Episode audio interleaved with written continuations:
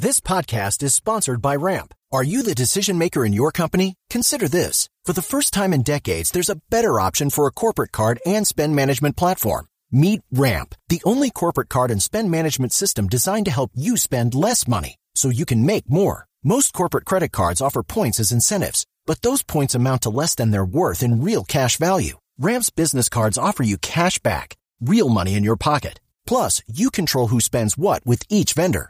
And Ramp software collects and verifies receipts automatically, which means you'll stop wasteful spending and close your books in hours instead of days. Businesses that use Ramp add up to 5% to their bottom line the first year. If you're a decision maker, adding Ramp could be one of the best decisions you've ever made. And now get $250 when you join Ramp for free. Just go to ramp.com slash easy. Ramp.com slash easy. R-A-M-P dot com slash easy. Cards issued by Sutton Bank and Celtic Bank members FDIC terms and conditions apply. It's time for today's Lucky Land horoscope with Victoria Cash. Life's gotten mundane, so shake up the daily routine and be adventurous with a trip to Lucky Land. You know what they say. Your chance to win starts with a spin. So go to LuckyLandSlots.com to play over 100 social casino-style games for free for your chance to redeem some serious prizes. Get lucky today at LuckyLandSlots.com. Available to players in the U.S., excluding Washington and Michigan. No purchase necessary. VGW Group. Void where prohibited by law. 18 plus. Terms and conditions apply. Step into the world of power, loyalty, and luck. I'm gonna make him an offer he can't refuse. With family, cannolis, and spins mean everything. Now, you wanna get mixed up in the family business. Introducing The Godfather at ChumbaCasino.com. Test your luck in the shadowy world of The Godfather slot. Someday, I will call upon you to do a service for me. Play The Godfather now at ChumbaCasino.com. Welcome to the family. No purchase necessary. VGW Group. Void where prohibited by law. 18 plus. Terms and conditions apply. It is Ryan here, and I have a question for you. What do you do when you win? Like, are you a fist pumper? A woohooer, a hand clapper, a high fiver. I kind of like the high five, but if you want to hone in on those winning moves, check out Chumba Casino. At ChumbaCasino.com, choose from hundreds of social casino style games for your chance to redeem serious cash prizes. There are new game releases weekly, plus free daily bonuses. So don't wait. Start having the most fun ever at ChumbaCasino.com. No purchase necessary. Group. Void where prohibited by law. See terms and conditions. 18 plus.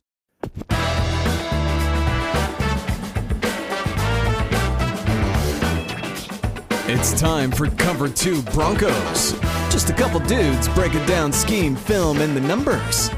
Now, your hosts, Joe Rowles and Jeff Essery. Welcome back to another episode of Cover 2 Broncos. Welcome back to Cover 2 Broncos, Jeff Essery. I am happy What's to up? Um, there was a a bit of a controversy in the last couple days about the fact that you were not on the episode that came out with me and Austin Gale, and we actually haven't explained to our listeners like why. So I, I feel like we should at least kind of be like, so Jeff is not going to be on every episode. Um, I'm gonna try and tip you guys off to that as early as I can because if you don't want to listen to just me, I totally understand. Or if you just want to listen to the episodes with just Joe and don't want to listen to me, that's fine too. But, But no, we did. Yeah, we did want to just um, kick off and explain. We're still rolling with Cover Two Broncos. We um, love the show. Appreciate everyone's support. Um, my personal schedule is um, shifting the the amount that I can engage with the pod. So Joe is holding down the fort, and I'll be on um, at least every other week. And um, most of the time, we'll probably be you know um, throughout the show, but Joe will keep rolling with um, great guests and content as well. So um, keep it tuned in. and, and I don't want to like I'm not trying to dox you or anything, but like just like in an actual real life thing, like you got a job, like a like a awesome job opportunity. So like I'm happy for you, and I want our audience to be happy for you because I think it's it's great news, man. So, yeah, I appreciate it. I appreciate it. Um, yeah. So, but that's why we're not like I'm not like we're not fighting. We're not like I've had people are like, "What happened to Jeff? Is he off the show?" I was like, "No, like it's not." it was the. Drew Lock stuff, wasn't Yeah, it? It was Drew Lock. Finally I've- broke him. Yep, we just couldn't do it anymore. All the Drew Lock controversy, we just we're done. But but no, so and honestly, like the time off is kind of. I mean, it's a gold mine out here with stuff to talk about. Like, and I don't even know where to start. Honestly, uh, so the last time you and I talked, like just you and I talked, we were talking about uh, how we like Kelly. We thought that might make sense as GM. They went with George Paton. Since then, Deshaun Wow, Watson have we rumors. have we not talked since Well, we- George Paton? You and I talked with Tim Jenkins. Yeah, that's we- right. when we were talking okay. to Lock and quarterbacks. Like we didn't, we didn't. And this is before Deshaun Watson news kind of really cranked up. This is before, so it's been a minute. Like we we got a lot to go on going on right now. Um, and again, if you guys missed the episode, Tim Jenkins, we talked about Drew because I do want. I know that you guys think of me as the biggest Drew hater in the world, and I I probably am. I am a jerk like that, so I probably am. But I do try to give everybody like I like again. Tim Jenkins studies this. He does this for a living. Like, if you want to hear his take on Drew with us, picking his brain on Drew because I loved it. Like, it was fun. It was a great show. Yeah, yeah, and, and show. again, me and him are still kind of far apart on some stuff with Lock, but like, I respect his opinion. Like, he knows his shit, man. So please, if you haven't listened to it, go check it out. Let us know. We are hoping to have him on again because he's currently looking at quarterback prospects in the draft. So like, we're we're hoping to pick his brain on that as well. We would love to get your thoughts on that, questions, stuff like that. But anyway, George Paton was hired. We haven't discussed this at all. How do you feel about that? Um, I've come around to it more. Like I really was hoping for um, Champ Kelly, but hearing and, again, and I think we said this uh, right when we were talking about it. It's really hard to evaluate front office prospect prospects because one, like you're just not as tuned in. At least, like personally, I'm, I'm not. I wasn't as tuned into the market because it was kind of a surprise when John Elway stepped up instead of stepped down. Um, and so it's always hard to evaluate front office guys based on their previous history because you just don't know what kind of decision making power they had, right? And so, I mean, I know we talked. The big question with Champ Kelly was, you know, was he in on Trubisky or did he want Deshaun Watson when they drafted him? You know, and, and you know the organization obviously uh, went with Trubisky, but where was he on that? And same with George Paton is, um, you know, how big was he of an influence in that room when they were drafting a lot of the you know great players that they did draft in Minnesota, and they you know they have a good track record. I think the organization is solid, and I've um, commended Rick Spielman a couple times on the site on things that I've written. It was actually when I was doing kind of GM um, reviews. He kind of to me fell in a similar bucket as John Elway in terms of being able to pull talent from a lot of different places, had good free agent signings, good bargain bin finds, drafted well, um, and had good undrafted finds as well. And really, you know, his big thing was he was struggling to find a quarterback and he was searching everywhere for one. Um, they ended up landing on Kirk Cousins and that's kind of been, you know, I think the jury's still out on that one, but um, I think that's been kind of the story with Spielman and George Paton's been his right hand man and he's super respected in the industry. And so I think to me that was a big that was a big thing when I heard all the sentiment coming from the kind of that personnel world of how well respected George Paton is. It kind of brightened me up on the on the prospect of him being the GM. And and I know and you and I have talked about this. I mean we can talk about this now too. Like uh, I don't know that we've talked about this on the pod of kind of the dis- like who has the decision making power and stuff like that. Like I think I'm less concerned than you are. I don't about, know. Okay. I think I think I'm less concerned than you are about George Paton's like how much decision making power or decision making ability that he has because I think it's you know it's kind of his ship to run at this point and you know so we'll we'll see where it goes but I know you've indicated that you maybe feel a little differently. So there's a, there's like a couple parts to this, and and like and I do a really bad job of like making this clear because like on Twitter you have character limits. When I write a post, I'm trying to actually like make the point I'm trying to make, and I sometimes I don't. I like that's why honestly one of the things I love about this. I am not necessarily concerned if George Paton is answering to Elway this year, so much that I think that the optics of it, of everyone kind of pushing out like, hey, it's Paton's show, but it actually may very well still be Elway's show. Like, I don't like that. I don't like that part of it because I think what it does is it essentially gives Elway a pass for a year to do whatever he was hoping to do anyway, as Paton kind of gets ramped up and picks the moves at the margins. And granted, Elway's done a pretty damn good job for most of his tenure. Like, he has mistakes. Every GM has mistakes, but like, as a whole, you and I have talked about this before. We are getting ready to write a review of like John Elway's tenure up to this point anyway, like in, in kind of like an in defense of Elway, because I know that there was a lot of talk about firing him and all that stuff. I thought he was a great, like a pretty good GM. He's had mistakes at right tackle, he's had mistakes at quarterback, and he's had some issues here and there. But like as a whole, like I'm cool with him, like kind of getting to run out this year. I just think the idea that oh, it's George Paton, it's a clean break, like it's a whole new fresh regime. They get a, a brand new slate starting right now. If we're doing that, and then like the Broncos turn around and fire everybody next year, like Vic Fangio and everybody else, do we then get to do that again? And I think that's bullshit. And I think that that's a PR game, and that's why I've been trying to. That's why I've been trying to fight back against this a little bit. Again, I do not think George Paton is a puppet. I do not think John Elway is running a shadow regime. Like, and again, I've had people throw these things at me. I don't believe that stuff. I think that George Paton get, got hired. He's stepping into a GM job, but this year, there's going to be parts where it's kind of murky about who's actually really getting the final say. And I think one of those is going to be quarterback. And I think head coach is kind of one of the other big ones.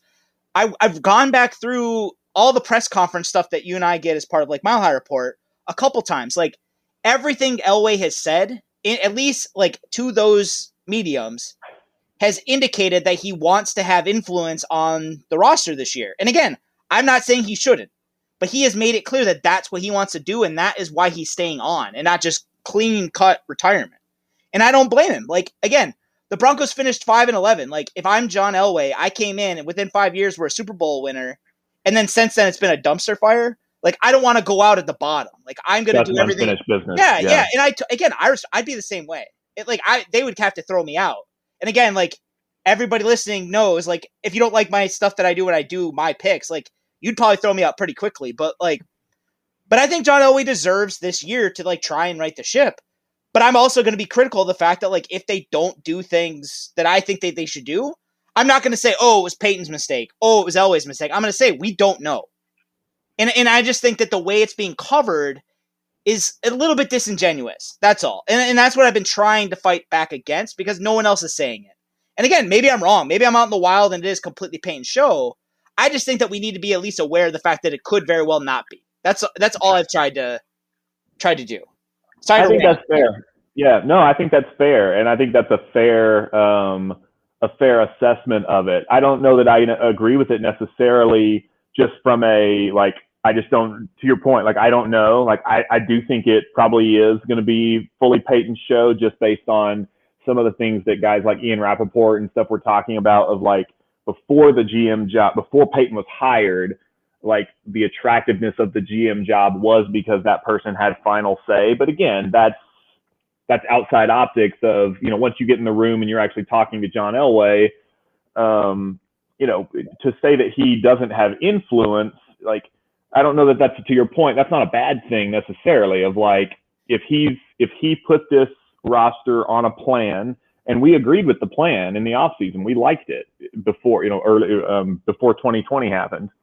Um, it was a good plan. It still was a good plan, and it still is, I think.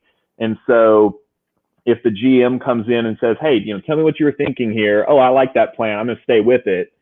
for a year and let's ride it out. Mm-hmm. Like whose decision, whose decision really is that, right? So it's, I mean, it's ultimately it's George Paton's decision to not come in and wipe the slate clean, but it's John Elway's plan that he built. And so I do think it gets a little murky there. And yeah. I mean, honestly, I don't care who gets credit of like, oh, this was Elway's call or this was right. Like if he's building off of what Elway did, I mean, sure, technically it's his call to do that. Like he could have literally come in and fired everybody theoretically, um, and he didn't. And and so he made the call to kind of remain some level of status quo, at least with coaching staff. We'll see what he does at quarterback and stuff like that. Um, but I do think the other on the other side of that is we really don't know.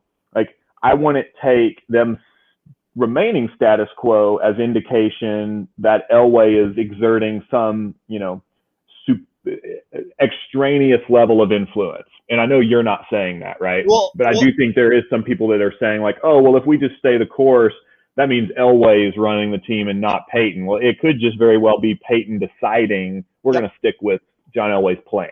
Well, and that so, and I guess that's that's kind of a good segue from here, is because there's two parts to that. First, Paton multiple times in like his press conference and then like the follow up pressers with like the, the local radio stations.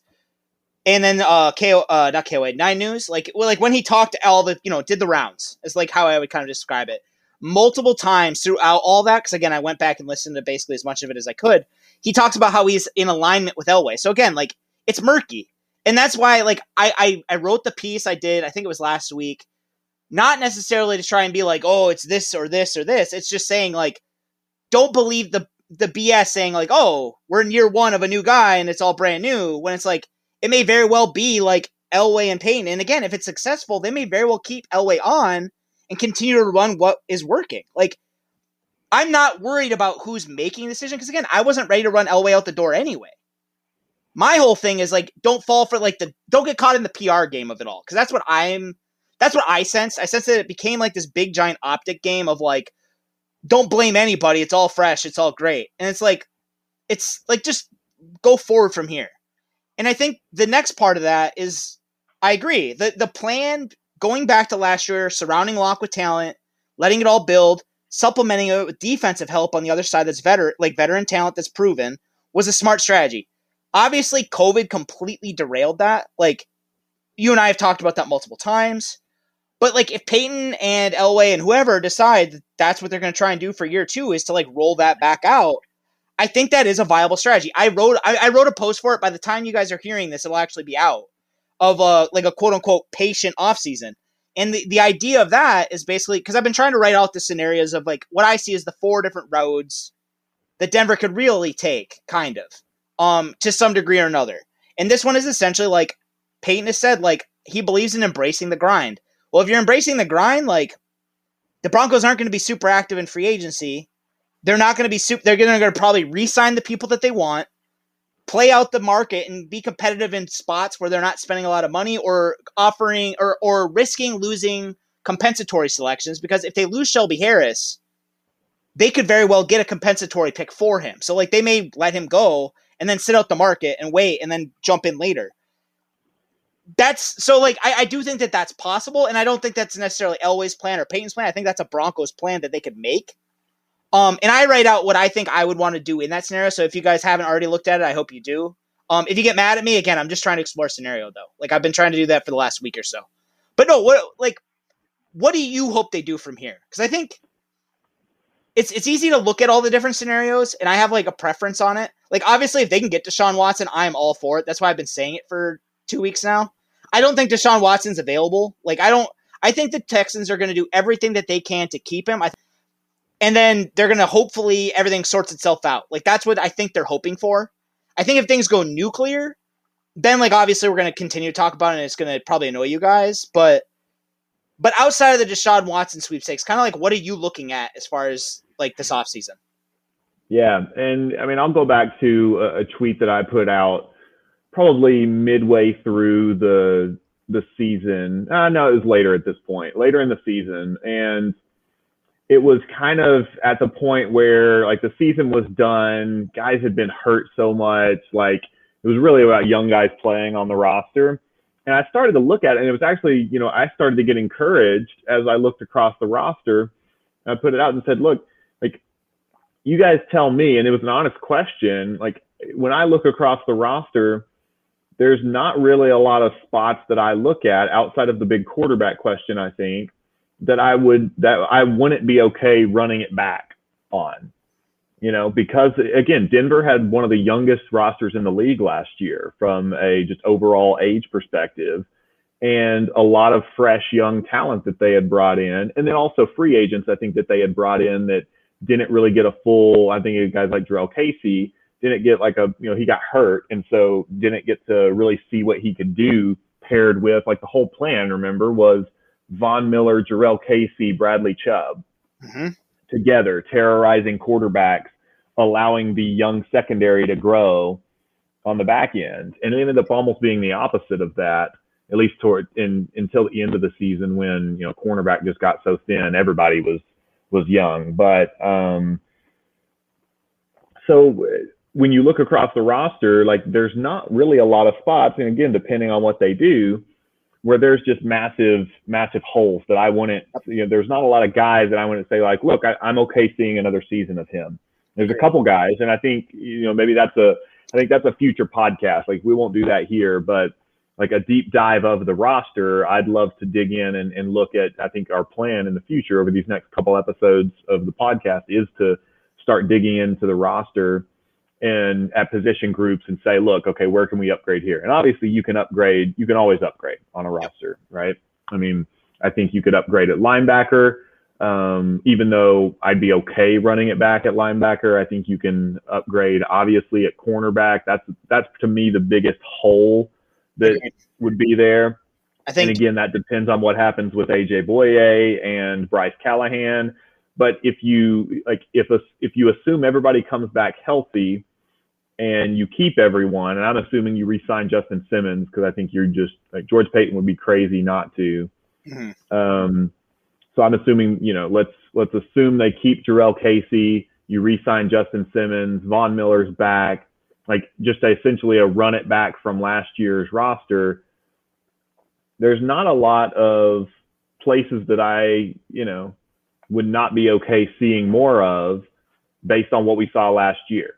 Agreed. Uh, other than maybe, you know, I think AJ Bouye struggled. Um, I don't know if it was health or or what it was, but I think you could upgrade at cornerback. And then Bryce Callahan obviously got hurt, and so I think it just it, it exposes the weaknesses there of like we need more depth at cornerback.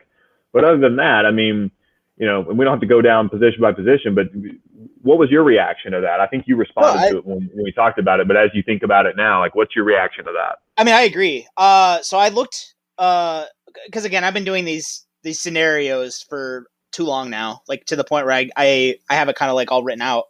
Um, if the Broncos cut AJ Bouye as like as I think everybody expects, um, the Broncos. Sorry about that. If the Broncos cut AJ Bouye, kind of as everyone expects, and then I kind of expect them to move on from Jeff Driskel just because Brett Rypien was a better quarterback by the by the time we saw Brett Rypien than Jeff Driskel was. So like, why would you pay Jeff Driskel if you can make money? You know. So I think those two moves are almost a given. Um, granted, if they're not, like we can go back to it. But if you if the Broncos cut Jeff Driskel and AJ Bouye, and then you kind of like consider what uh over the cap currently projects as the Broncos cap space, um, due to like rollover and all that stuff, they'll have almost thirty million dollars in cap space, which doesn't sound like a lot, but there are, I believe, I want to say there are 11 teams currently in the red. So like they're under the cap like and that's with a pretty optimistic cap ceiling like as of right now. Like over the cap is pretty optimistic about what's going to happen with the cap. So like there's 11 teams in the red. Only 10 teams have more than 17 million dollars in cap space as of right now. So like if the Broncos end up having about 30, like they can make moves. And granted, at that point, like then you have to turn around and look at what they're doing if they're gonna give it restricted free agent tenders to Pat, uh, Tim Patrick, Alexander Johnson, and Phillip Lindsay, that's about ten million dollars. So like that immediately that eats into that. Re-signing Justin Simmons. The thing with Justin Simmons, uh, over the caps, Nick Korte talked about this. You can structure Simmons' extension, like again, if he's amiable to it, to really lower the cap hit this year. Garett Bolles' contract does this, where Garett Bolles is actually only counting for five million dollars against the cap this year. Like you can like that's inc- like it's crazy. Like that's really well done. Um, but you can do something that with Simmons if you want. So like again, if you want to make this year like a, a year to have extra money, like you can do that. So Simmons extension in and of itself isn't going to hang up the cap. Like so just kind of put that out there. But from there you're going to have some decisions because I think like in an ideal world you're bringing back Shelby Harris. Um he's had 4 years where he's been a pretty productive pass rusher this year and then a couple years ago with uh, Vance Joseph when he was playing as a backup nose and then like some three tech. Those are the two best years, but like he's been good like for basically four years now. Um, I, the problem you're going to run into is the cap situation with it because Jurrell Casey, if you free him up, if you cut him, you're going to create about $12 million in cap space, and that could be money used for Shelby Harris.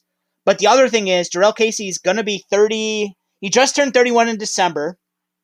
Step into the world of power, loyalty, and luck. I'm gonna make him an offer he can't refuse. With family, cannolis, and spins mean everything. Now, you wanna get mixed up in the family business. Introducing The Godfather at ChumbaCasino.com. Test your luck in the shadowy world of The Godfather slot. Someday, I will call upon you to do a service for me. Play The Godfather now at ChumbaCasino.com. Welcome to the family. No purchase necessary. VGW Group. Void where prohibited by law. 18 plus. Terms and conditions apply. Because he was acquired in a trade, none of his contract is guaranteed. There's a possibility that coming off an injury, you can approach Jurrell Casey and say, hey, we want to keep you, but we can't keep you at $12 million if we give you a signing bonus back, like if we work this out, can we break, can we lower your overall cap, give you actual guarantees? And for him, it's protection against injury, it's protection against getting cut. And for the Broncos, it lowers the cap, and they can feasibly, depending on what Shelby Harris's market looks like, they could bring both of them back. And again, I don't. I'm not saying that that is definitely going to happen, but I'm saying that they could approach it like that because, and this is why I kind of am advocating for it. If the Broncos are trying to be competitive, and I think they are, if you look at the current free agent defensive line class, like with the guys with contracts running out, not guys that are cut yet because we don't know, it's Leonard Williams and then like a really steep fall off. Like, even though Jurrell Casey got hurt last year, and yes, he is 31, like when he was playing for the Titans, he was still quite good. Like, if you can get him at an affordable number, like you were not going to do better than Jurrell Casey and Shelby Harris by going out and grabbing a random guy, unless you're really paying Leonard Williams. And I'm not going to advocate for that because I don't. He's good. I wouldn't pay him what he's going to make on the market. But other than yeah. that, I think I think boundary corner is clearly the big need. And then you try and kind of increase the depth. And if you can get a linebacker, you get a linebacker. But other than that, I think those are the big things other than quarterback. Yeah, and so I think that's where it comes around to.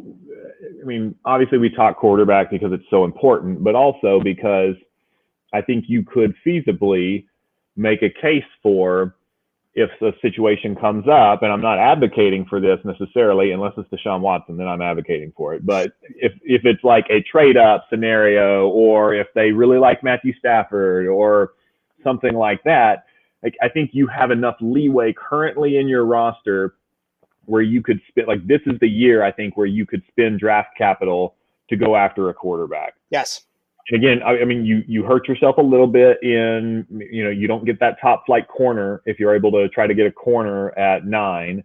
Um, and we can talk about that in a future podcast as we dig in and, and, and break down all the different draft folks. But I'm thinking about a guy like Farley, um, you know, at cornerback. And I, I that, and I love him. Like I've I've watched yeah. games and I've watched bits of others again, still trying to get more tape. So if anybody has all 22 of Caleb Farley, like I'm all for it. Like please, I'll hook you up. But yeah, he's a perfect fit. Like if he's there, if you're stuck at nine and you're not moving down and you're looking for a corner, like that's the guy. Like that's again, if he looks on the field like he looks on his 2019 tape, that's the guy. Like that's the Fangio corner. He's a star. Like he can play inside, outside. He plays off. He can tackle. He's big. He's fluid. Like he's everything you want in a Fangio corner. And so, I mean, to me, that's almost the tree, right? Is like that's your two top priorities. Unless uh, uh, something else shakes out in the roster, you know, I think if they let Von Miller go, obviously, I think pass rusher probably gets more, you know, shot up to the top of your list. But right now, as I look at the roster, my top two priorities, if I'm George Paton, well, obviously it's re-signing Justin Simmons, but then after that, it's what do we do at quarterback? What do we do at cornerback? And so that's kind of the two directions you could go in the draft if you wanted to go that route from a quarterback perspective. You know, you're sacrificing getting that top flight corner if you wanted to use draft capital to get a quarterback, but it's not the end of the world. You could you could find you can find corners in free agency. You can, you know, depending on Bryce Callahan's health, you bring him back. It's not the end of the world if you don't get that guy at number nine. And so, I mean, I think that pick's available to either do a trade up or something like that, depending on what they want to do at quarterback. And so I think that's that's why the quarterback question mark is so is so big and wide open. Is there's one there's not a lot, there's not a ton of options. Like there's there's a couple, but the options that are out there, I think, are wide open for Denver. If that makes sense. All right. right. So they could very well they're in position for a trade up, depending on what the Jets want to do at number two you could see them potentially, I could see them potentially trading out of that position. Um, so I think theoretically, if you're Denver, you could trade up. You could stay with Drew Lock and bring in, you know, veteran competition like a Nick Foles or something like that.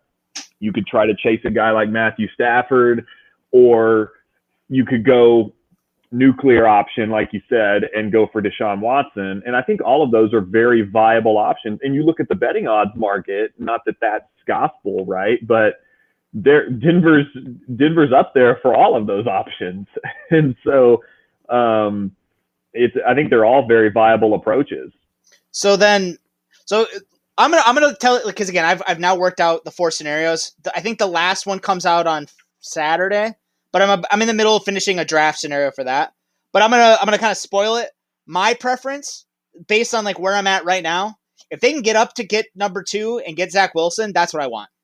I've I've watched him now. I've watched Tim Jenkins breakdown of him. I've watched like what some other analysts that I respect, like what they. I'm if they can get Zach Wilson, I'm in on Zach Wilson. I think again, I don't think he's going to be a seamless transition. I think there's going to be some issue. Like I think he's going to have some turnover problems early. Like he goes blind to linebackers a little bit, and there's times where he like he still needs to kind of advance that. But but the accuracy is already better than Drew Lock's ever was. Like his ball placement's better. It's more consistent he's to need to polish some of his footwork. But what he does, and again, like I, have had people ask me, like, "Oh, well, he's the same guy as Drew Lock." It's like, no, he's not.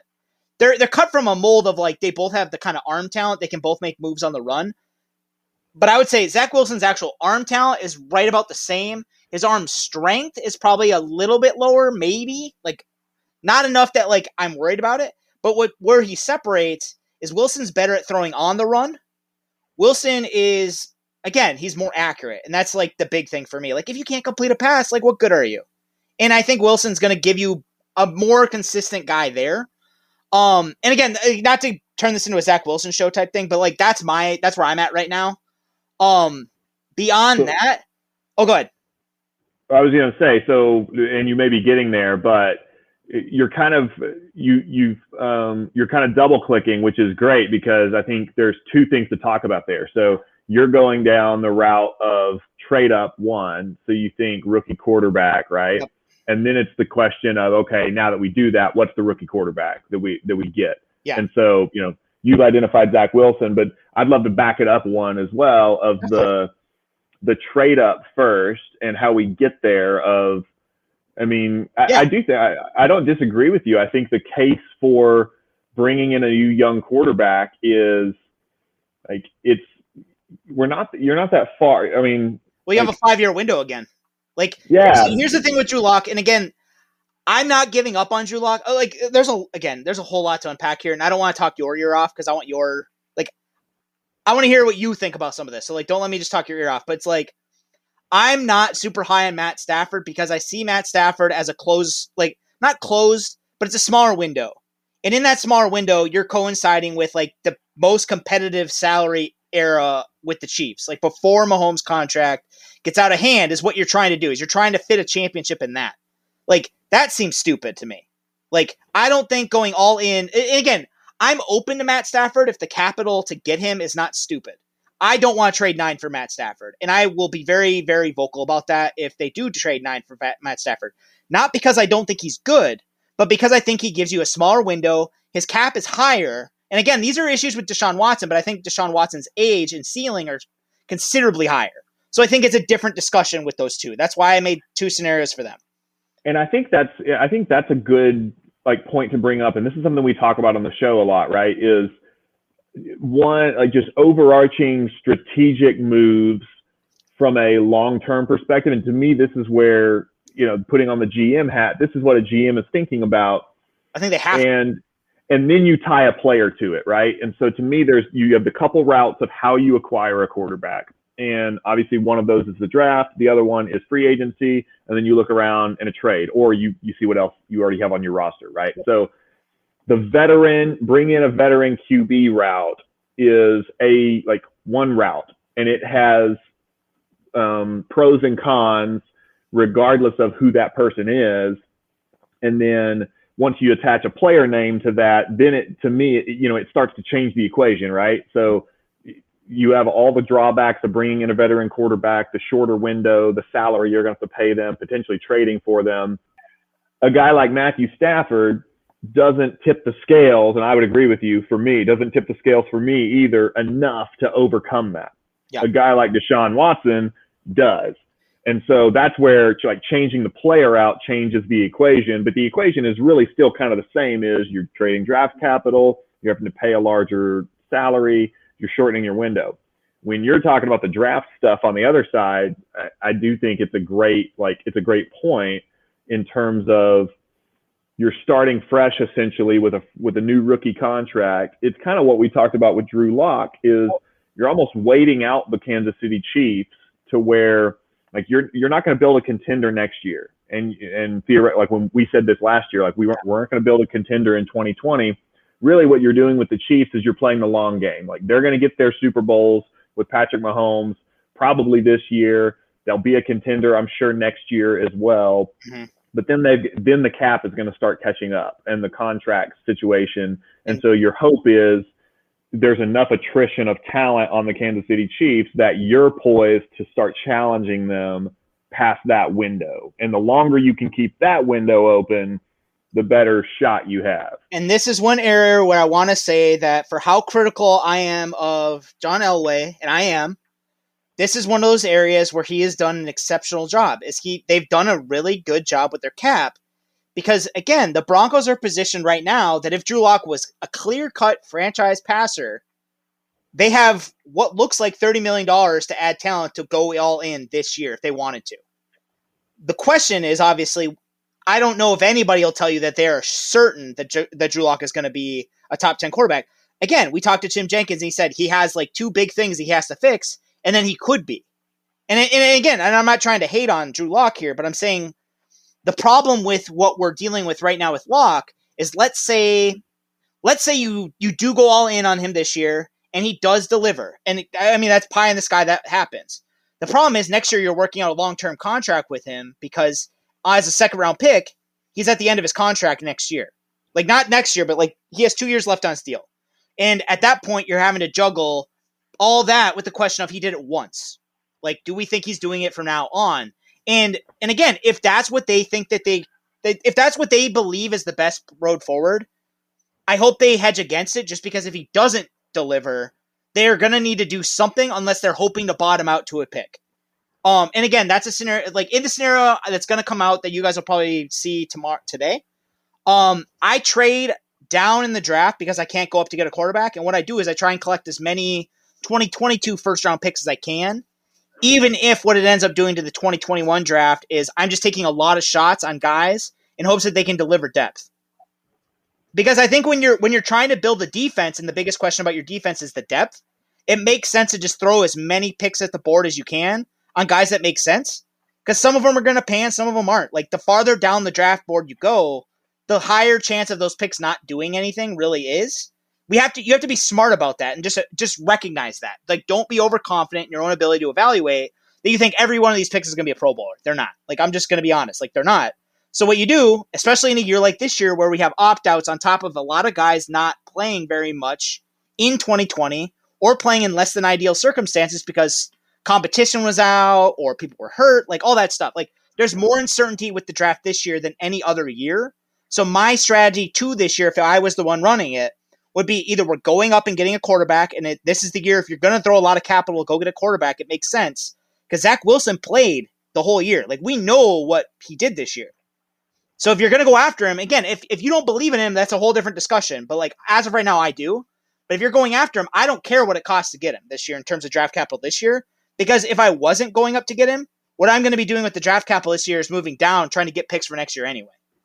Um, yes, your defense will suffer for going after a quarterback, but the biggest question on the Broncos is corner, and the best position group in free agency this year is cornerback.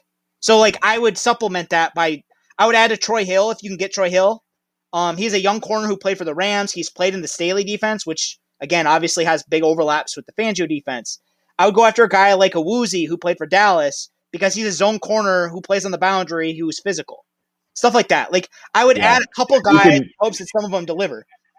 Yeah, and there's more routes for within free agency to fill holes within the draft that aren't available via quarterback. And yes. so like you're you're zeroing in on quarterback and you can fill the rest of the holes elsewhere in other in other positions, which I get. Like I don't disagree with that. I think it, it does come down to who do you believe in in that draft and is you know, is he going to be your guy that you're going to stake your claim, and can, and can you go get him? Right? Is is he going to come question. off the board before? And so, and and I haven't done the deep dive that you have yet on the prospects, and so I'll I'll put out my ranking of the prospects and um, see what I like and stuff as we get into the just this draft process um, and watch more tape on them.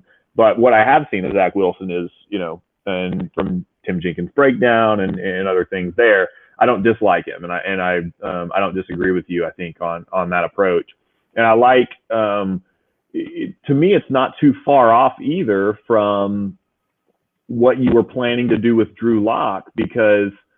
I mean, Drew Lock has a lot of games under his belt at this point, but can we really say, like, when we were sitting at, in 2020 and saying, all right, well, let's we have this young roster of all this talent, and let's let him grow with Drew. Let's let them grow with Drew Lock. We've drafted all these guys. I don't know that we saw enough of a jump from like Lock didn't take massive strides forward in 2020 that he's so much further ahead, I think, of a rookie that would come in and compete. Obviously, from an offense, like learning the offense standpoint, yes, but Lock didn't have a full off season anyway. So if you draft a rookie, he's going to be he's going to have the the same off season that Lock would have this year. That's supposed to be the new big, you know, the big off season for Lock, and so he's not really that far ahead of a rookie that you would be drafting, which again, which to me is the argument against drafting a, a, quarterback, right? Is that you're you're dialing your offense back two years because Drew Lock theoretically has two years on whatever quarterback you draft, but I don't know that he does mm-hmm. from a being in the offense standpoint because you already switched coordinators on him once. You he struggled picking up the offense and not from a like not anything against him, but just it's a tough offense to pick up. He he didn't have a off season to to dig into it. And so there was some bumps there with Pat Shurmur's offense. So it's not like he's I mean, he got more comfortable as the year went on, and you can tell that he's starting to get it and pick it up. So he would be ahead of the curve. But I don't know that it's big enough to really dissuade you from saying, let's go get a guy in the draft because you're not – you're you're not starting back over from scratch as much as I think it would be if Drew Lock had had two full off seasons with the same coordinator, all of that. Well, and I think worst case scenario, let's again, quote unquote worst case scenario in this in this scenario. Let's say you do trade up for Zach Wilson because the Jets are really, really generous, and or the Dolphins decide they like Tua, and they're going to trade down and collect more picks because, like, let's say they do that. So you can get up, get get Zach Wilson. Drew Lock sees this happen and turns this into like his personal like this is it, this is my chance. Fixes his footwork, fixes like all the other issues. He comes into camp and he looks like a top 10 quarterback. Well, now you have a really really talented prospect that most of the league really likes. and Drew Lock who now looks like a top 10 quarterback. Like the the Chargers had a similar pro like again problem to this when they had Drew Brees who finally kind of put it all together and they had just drafted Philip Rivers they ended up having a really, really good quarterback situation for a couple years, and eventually they let Drew Brees go after an injury. But like, you don't necessarily have to have it end that way. You can trade whoever you don't want to keep and get again premium draft capital. Like Zach Wilson, unless he comes into camp and looks like a bum, like he's not going to lose like value over that year if Drew Lock looks like a top ten quarterback. Like you'd have a very strong position. Again, Drew Lock's been hurt enough that if you have a rookie on the bench behind him, that might not be a bad thing either. Like I, yeah. I don't again, I'm not I'm not ready to run Drew Lock out the building. I'm just saying like if you can get Zach Wilson from what I've seen of him and what I've like seen people that I respect have said of him, like I think if you can get him, he's the guy to go get. Um, I'm not as sold on Justin Fields yet. I've watched actually more games of Fields than Wilson so far. Um, I and again, I'm not trying to hate Fields, but like when you said like name a prospect down to the actual route, I think Zach Wilson is in that discussion for me. I don't know if I'm up in like the trade up for Justin Fields thing. If he's there at nine, that might be a different discussion right now. I need to see more. Um, one of the big problems Fields has that like has been a really big catch for me is the way he sees the field. It actually kind of reminds me of Drew Lock. Like there's just times where he just doesn't see it. Um, and again, in the pros, that's going to be harder. So like I want to see more of that. And I also worry about his fit with Pat Shurmur because I don't know if Pat Shurmur would bend the offense enough to really weaponize Justin Fields' legs. And I think if you're not going to use Justin Fields' legs, like you're wasting it. And yeah. so like, and then that's a whole nother discussion about like, well, what's the real issue there? But like, I'm just saying I don't know if I feel comfortable trading up for Fields right now. I do feel comfortable if they were to trade up for Zach Wilson. Like I'd be really excited. Yeah, and I think the I think the one argument I guess against if we're sticking and and I would agree with you on and I haven't fully gotten there with Zach Wilson yet. Like I just don't know enough to stake my you know yeah, stake yeah. the claim in the ground and say you know this is the guy I would trade up for. But of the guys that I know enough about, he would be he would be up there um, or be probably the one guy that, that I would feel comfortable trading up with. But if you go the trade up route, the one argument against that, I think, um, to your a counterpoint, I guess, to the you have two quarterbacks on the roster and you, it's never a bad thing to have you know good quarterbacks on the roster. Is I'm not a big fan of quarterback competitions, and we've talked about this yes. before. It is one of the things that I did like about what they did with Drew Lock is they drafted a guy. He was the clear cut guy going into the off season. He got all of the reps. Like, I mean, it's so unfortunate he didn't get all the reps during the off season with COVID and all of that. But that was an off season he should have gotten, you know, all of those reps too in camp. You know, you start getting into the quarterback competition. I don't know that it's ever worked out really well for teams. Like all you do is end up taking snaps away from either your young guy that you're going to go to later on in the season.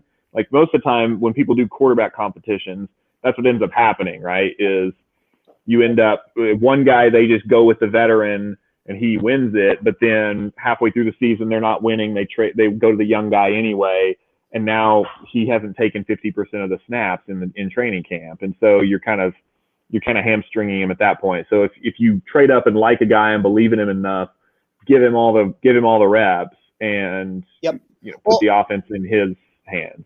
Well, and that's to like devil's advocate off your devil's advocate. Like the thing with like a Wilson trade up that I like about this is like you did clearly state like this is our guy. And from there, it's like if Lock doesn't come to camp ready to battle, like he's gonna end up being a backup. And again, like I and I'm not trying to push him. That's a good point. Backup, but I'm saying yeah. like, at that point, the ball in his, is in his court. Like he can either a force his way out of town, and he could do that, or the Broncos could deal him at that point for whatever they can get, or he can stay, you know, and work on the things that everybody knows he needs to work on, and show the world that he actually is a starting caliber quarterback, and then you win. Like, yes, at that point you have to manage the situation with the locker room, and that is an issue. But like, Judy was boring. Hello. Then Judy discovered ChumbaCasino.com. It's my little escape. Now Judy's the life of the party. Oh baby, Mama's bringing home the bacon. Whoa, take it easy, Judy. The Chumba life is for everybody. So go to ChumbaCasino.com and play over 100 casino style games. Join today and play for free for your chance to redeem some serious prizes. ChumbaCasino.com. No purchase necessary. Void where prohibited by law. 18 plus terms and conditions apply. See website for details. When quarterback is as big a question mark and the rest of the roster is fairly solved, I think we're at a point with the roster where you almost have to do something unless you just have blind faith that Lock is going to put it together. And again, I'm not saying that you're wrong because he very well could. I have not seen enough to think that he will. And I'm risk adverse. Like the way I try to approach like the off season, roster building, GM, and all that stuff, I try to weigh out risk versus reward. I think the year that you can do the blind faith, let Lock like be the guy was last year. Because he hasn't like owned it and like really proven as of now he is the guy. Now you have to hedge, and if he is the guy, he'll he'll rise to the occasion. And if he's not, you'll find a guy. That's where yeah. I'm and at. I, and again, if yeah, people disagree with it, I get it, but that's where I'm at with it.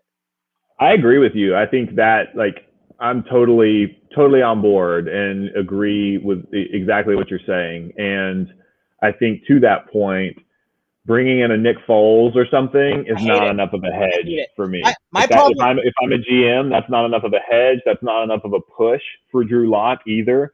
Um, I, I, I think the the second round pick or, or the, the, you know number two overall or trading up for a first round pick. And not that you would trade up just to push lock but i do think it's a great point that at that point you you've staked your claim in the ground. This is our guy. And if lock wants to pull a russell wilson and i know that it's changed a little bit right? Because yeah, russell wilson was the draftee but russell wilson essentially forced the seahawks hand. They had just handed matt it was matt flynn right? They just handed matt flynn a massive contract in the offseason and Russell Wilson forced their hand. And at that point, like, who cares about the money? You start the best guy, right? Yeah, and so if yeah, like you don't care if you spent this draft capital and Lock turns into that guy, um, you just trade him or or whatever. But um, you make Lock make you pick him Yes. instead of this weird like pseudo kind of quarterback competition with a, a veteran that you probably wouldn't want to start anyway. Like nobody wants to start Nick Foles, right? Well, and that's that's why I hate. Like, I don't like trading for a competition guy who is honestly being brought on to lose. And that's what the Bears did. That's what Nick Foles was. Like, the Bears had clear options last year, and they went and traded for Nick Foles because they thought Mitch Trubisky could beat him in camp. And what ended up happening is they yo-yoed all year. Like, Trubisky started, they brought him, they benched him, brought in Foles until Foles was garbage, and then they benched him, and then Trubisky. They realized it was sink or swim. They had to make do with Trubisky, and they tried to make it work. Like that is a situation where I think everyone on the Broncos loses. You're essentially wasting a year of your young offense to find out Drew Lock's not the guy when you had doubts going in. And my thing is, like, again, if you believe that Drew Lock is the guy, bring in a veteran backup who's not actually competition, but who's just a capable backup.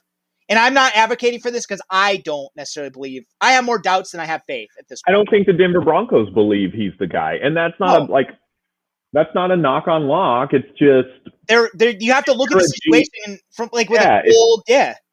if you're a GM and you walk into this this roster, I mean, every I said this last time. Um, everybody's being evaluated, right? Like you look across, can I upgrade at, you know, left tackle? Can I upgrade at Von Von Miller's? Can I upgrade on Von Miller? Can I upgrade on Justin Simmons? Like, and the answer to most of those is going to be no. But if you look across quarterback, I don't know that anybody in their right mind would join this roster with, you know, and look at the tape, look at what Drew Lock has done and say, we're good at quarterback. Mm-hmm. Now, that's not to say we can't, you know, we don't believe in him or that we, we think he could turn into something. But at this point, you can't say we're good at quarterback. You, you are putting some level of betting or faith that he will turn into that guy. And so you you know to your point on hedging, I think I think it's a smart strategy to hedge. Now you could make the call and say, "Hey, we're going to go all in on lock and we're going to bet that he doesn't um doesn't screw us over this next season." And that's a like that's a route you could take. It's Yes. not one that I would take but that's a route that you could take as a GM. But it, it is just as risky to me as trading for a, a young rookie quarterback. Yeah, I agree. I and again, yeah, I definitely agree. Uh, so because I, I, I beyond quarterback, and again, I, I want to be cognizant of your time. A couple things that are not quarterback is what I was thinking, just because I don't want to just browbeat everybody with quarterback stuff. Um, and, and, and I tend to do that because personally, it's, again, it's the what they do. A quarterback determines every other thing they do this offseason. Yeah. And that's like, sorry guys, like I don't mean to like be the quarterback guy all the time, but like that's the truth. And I think you and I know it. Like what the Broncos do at quarterback this offseason will determine every other plan they have because they have the flexibility of if they want to just slash and burn half the roster, you can turn down the option on Miller. You can not resign Justin Simmons. Again, that's crazy, but you could do it. You could let Shelby Harris, Jurrell Casey, Kareem Jackson, AJ Bouye go, and you suddenly have like $70 million in cap space. Like you can completely reshape the Broncos if you want to this offseason. I don't want them to do it, but but I think if if that's what they wanted to do and just try and bottom out as best they can, they could do that. I don't think anybody expects them to, um, but that's why we've been discussing quarterback so much because I think what because again, if you Everything well, everything pivots off of that, right? If you Well, go big time and you go after a guy like Deshaun Watson, well, then it's very clear what you're doing for this these next two years is you're trying to win a Super Bowl as soon as you pick up Deshaun Watson. You know, if you And I think go if in the draft, with Matthew Stafford, it's the same thing. It's just I think your likelihood of a Super Bowl is lower, but I think your plan is the same. I think you have to Yeah. win a Super Bowl, and you're and you're counting on Matthew Stafford basically getting to a competent organization and taking a jump. Yeah, and and it changes. So that changes what you do in free agency. That changes your cap strategy because now you've picked up his cap. You've potentially spent draft capital trading for him. All of that, and so yeah, I mean everything does pivot on what you do at the quarterback position, and really. Like we'll kind of know that after free agency because if free agency comes and goes and you haven't brought in a veteran quarterback like that could potentially, you know, theoretically start, you haven't gone after a Matt Stafford, you haven't done the Deshaun Watson route, then you're kind of we, we know at that point they're either going to go all in on lock or they're going to try to trade up in the draft for somebody. Yeah. And so things start to become a little bit more clear as you go, but it all starts to it all dominoes after what they do at quarterback. So I want to fast forward a little bit. Let's let's pretend that nothing happened, like nothing big happened in free agency. Like like like, and again, this is like a way too early scenario, but I just kind of want to. I think it's a it's a fun thought exercise. So you go into free agency. Let's say they sign Troy Hill, um, and they pick up. Uh, let's say they pick up uh Von Miller's option. Um, I do think if they were to turn down Von Miller's option, one sneaky guy that like could make sense is Leonard Floyd, just because he's dropped in space, played for Fangio, pass rusher. I think he's going to cost too much for what he does, but I do think he's a, good, a whole other thing. But let's say we get to the draft, they're at nine, the quarterbacks are gone. Like the Trey Lance might be there, but like realistically, I don't think Trey Lance is going to be. I don't think you're taking Trey Lance if you're going to give Drew Lock a chance, just because at that point the time commitment between the two guys is like insane. Um, but let's say you're at nine. Of the prospects outside of quarterback, and again, I don't want to put you too much on the spot. Are there any that kind of like just drive like? So I've had I've seen this discussion a lot because of Senior Bowl week. A lot of people in Broncos country love Penei Sewell. Penei Sewell is a left tackle for Oregon who opted out this year. Basically, the talk is that he's good enough to play basically any position on the line. With the questions about Ja'Wuan James' future, would you hate Penei Sewell at nine if that was to happen? Again, I'm not advocating for it. I haven't even scout- scouted him yet, but I just I've been thinking about it because like the whole thing with James has been a big big discussion point. What do you think if they took Sewell at nine? I would love it. Yeah, I would love it. And again, I haven't I haven't done like deep deep dive, but I did some preliminary. I've done pr- some preliminary study on him, um, and uh, I really like his game. And I think that you know, obviously at that point you're probably asking him, you're committing to asking him to move over to right tackle at least for a little bit, particularly because of Garrett Bolles' um, contract extension. But I think if he's amenable to that and you get a feel that he could make the switch pretty quickly, um, I think it's a great move because then you're setting yourself up. Like, who knows what's going to happen with Ja'Wuan James just from his health perspective and the fact that he opted out last year. Like, from a contract perspective, you're kind of locked into him this year. And so you hope he would start at right tackle. But I think that's a great option for Denver, particularly if you're taking the longer term approach mm-hmm. of let's it's a slow burn on the offense. You know, we didn't bring in Matthew Stafford. We don't have to win right away. I think that's a great it's a great option. Yeah. Um, and probably would be the only other route that I would feel good about at nine, aside from a guy like Caleb Farley or I like Surtain as well. Do too. Um, I and I- so to me, those are kind of the three options outside of quarterback that I think are viable for Denver if you're picking at nine.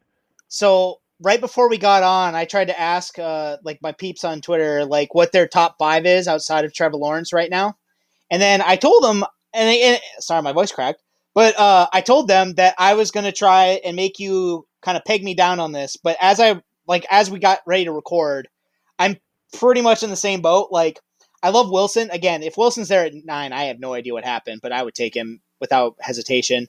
Um, I think from there, Caleb Farley's next for me. Right now, I think I like Justin Fields more than Surtain just because I have questions about how Surtain would handle speed. Uh, and I haven't watched him play off enough that I feel comfortable with it. That said, like, I wouldn't hate that pick. Like, he's good. Like, he's very good. Um, and if the Broncos played, like, if the Broncos were Seattle, I love that fit for them. Like, that kind of defense where he's asked to play soft press or, like, get his hands on guys at the line. Like, he's going to be he steps in day one, he's able to play. Like he's a he's an early starter, whereas Caleb Farley is going to be more of a projection because he didn't play last year. Um, Surtain is more of a proven commodity in that regard. So I think those are my top four. But beyond that, like I'm looking at Sewell, I'm very intrigued. I know Slater uh, from Northwestern. I haven't watched him yet at all. But if either one of those two is viable as a right tackle, I'm open to it because I again, I'm not necessarily shutting the door on Ja'Wuan James, but like if one of those two are there, that potentially solves the issue of trying to figure out the cap around Garrett Bolles and Ja'Wuan James in 2022. Because Mhm. The two together this year cost 18 million, and that's almost entirely because Garrett Bolles. Next year, I think the cost jumps up to almost 30 million. Um, maybe more. I'm not sure. I'd have to look, but it's a lot. Um, and I think that that creates an issue now that they. I think when they re-signed Ja'Wuan James, they weren't necessarily sure that they were going to give Garrett Bolles a contract. And at the time, if they were going to this year with Ja'Wuan James' structure before, this year would have been cheaper, and they could have had flexibility for Garrett Bolles. But because Ja'Wuan James opted out, and again, neither you or I are faulting him for opting out. Like, good on him for doing what's right for him. But because he opted out, you can't move him this year. Like, just realistically, you're hurting yourself to move him. Like, it just doesn't make sense. But that said, like, that doesn't mean that you can't plan for what you're doing next.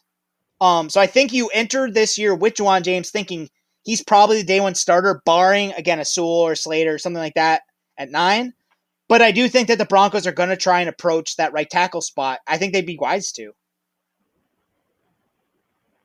Um, yeah, I agree. The only other, sorry, the only other crazy one that I got to throw out there, I have only watched a little bit of him. Pitts, like Pitts from Florida.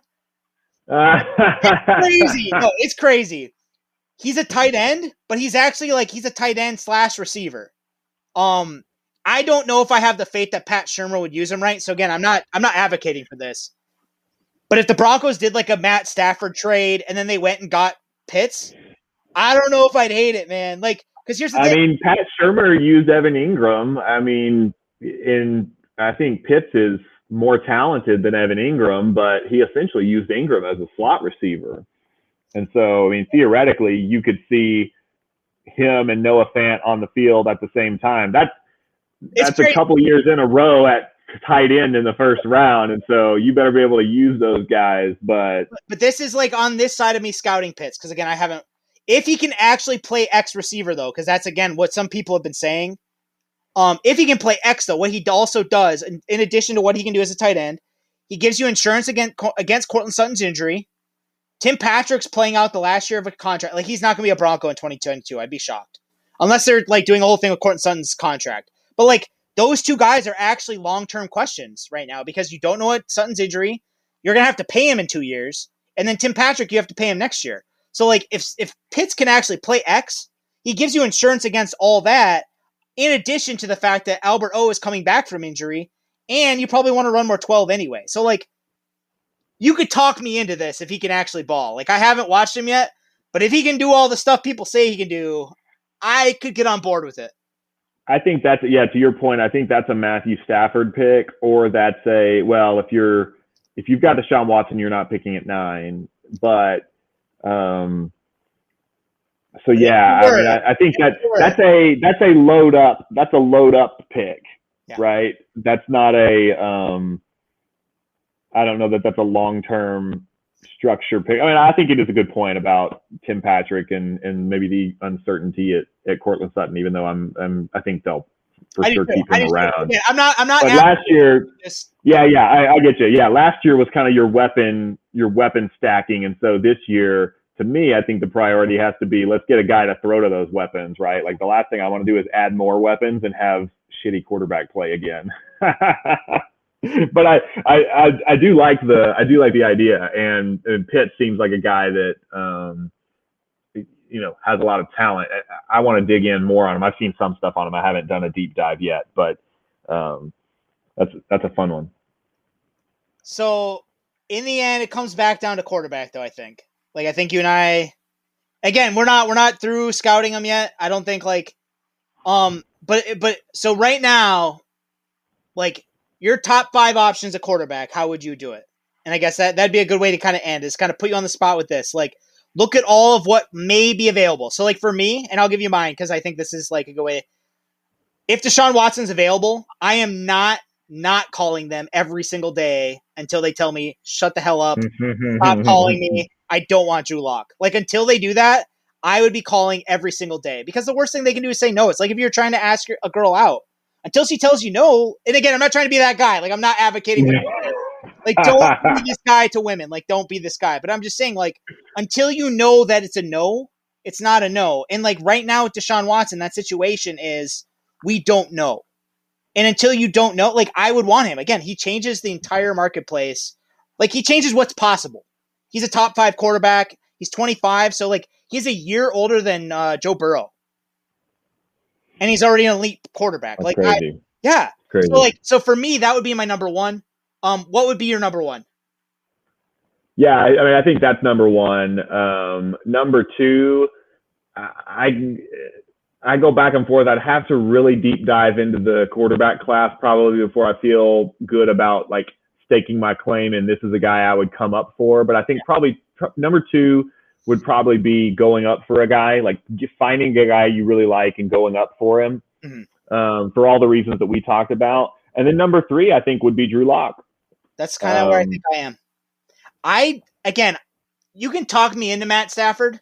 Um, if the Broncos do it and they traded picks that like again, if it's not nine, I can buy in. I get it. Um, because Matt Stafford's essentially what you hope Drew Lock is eventually.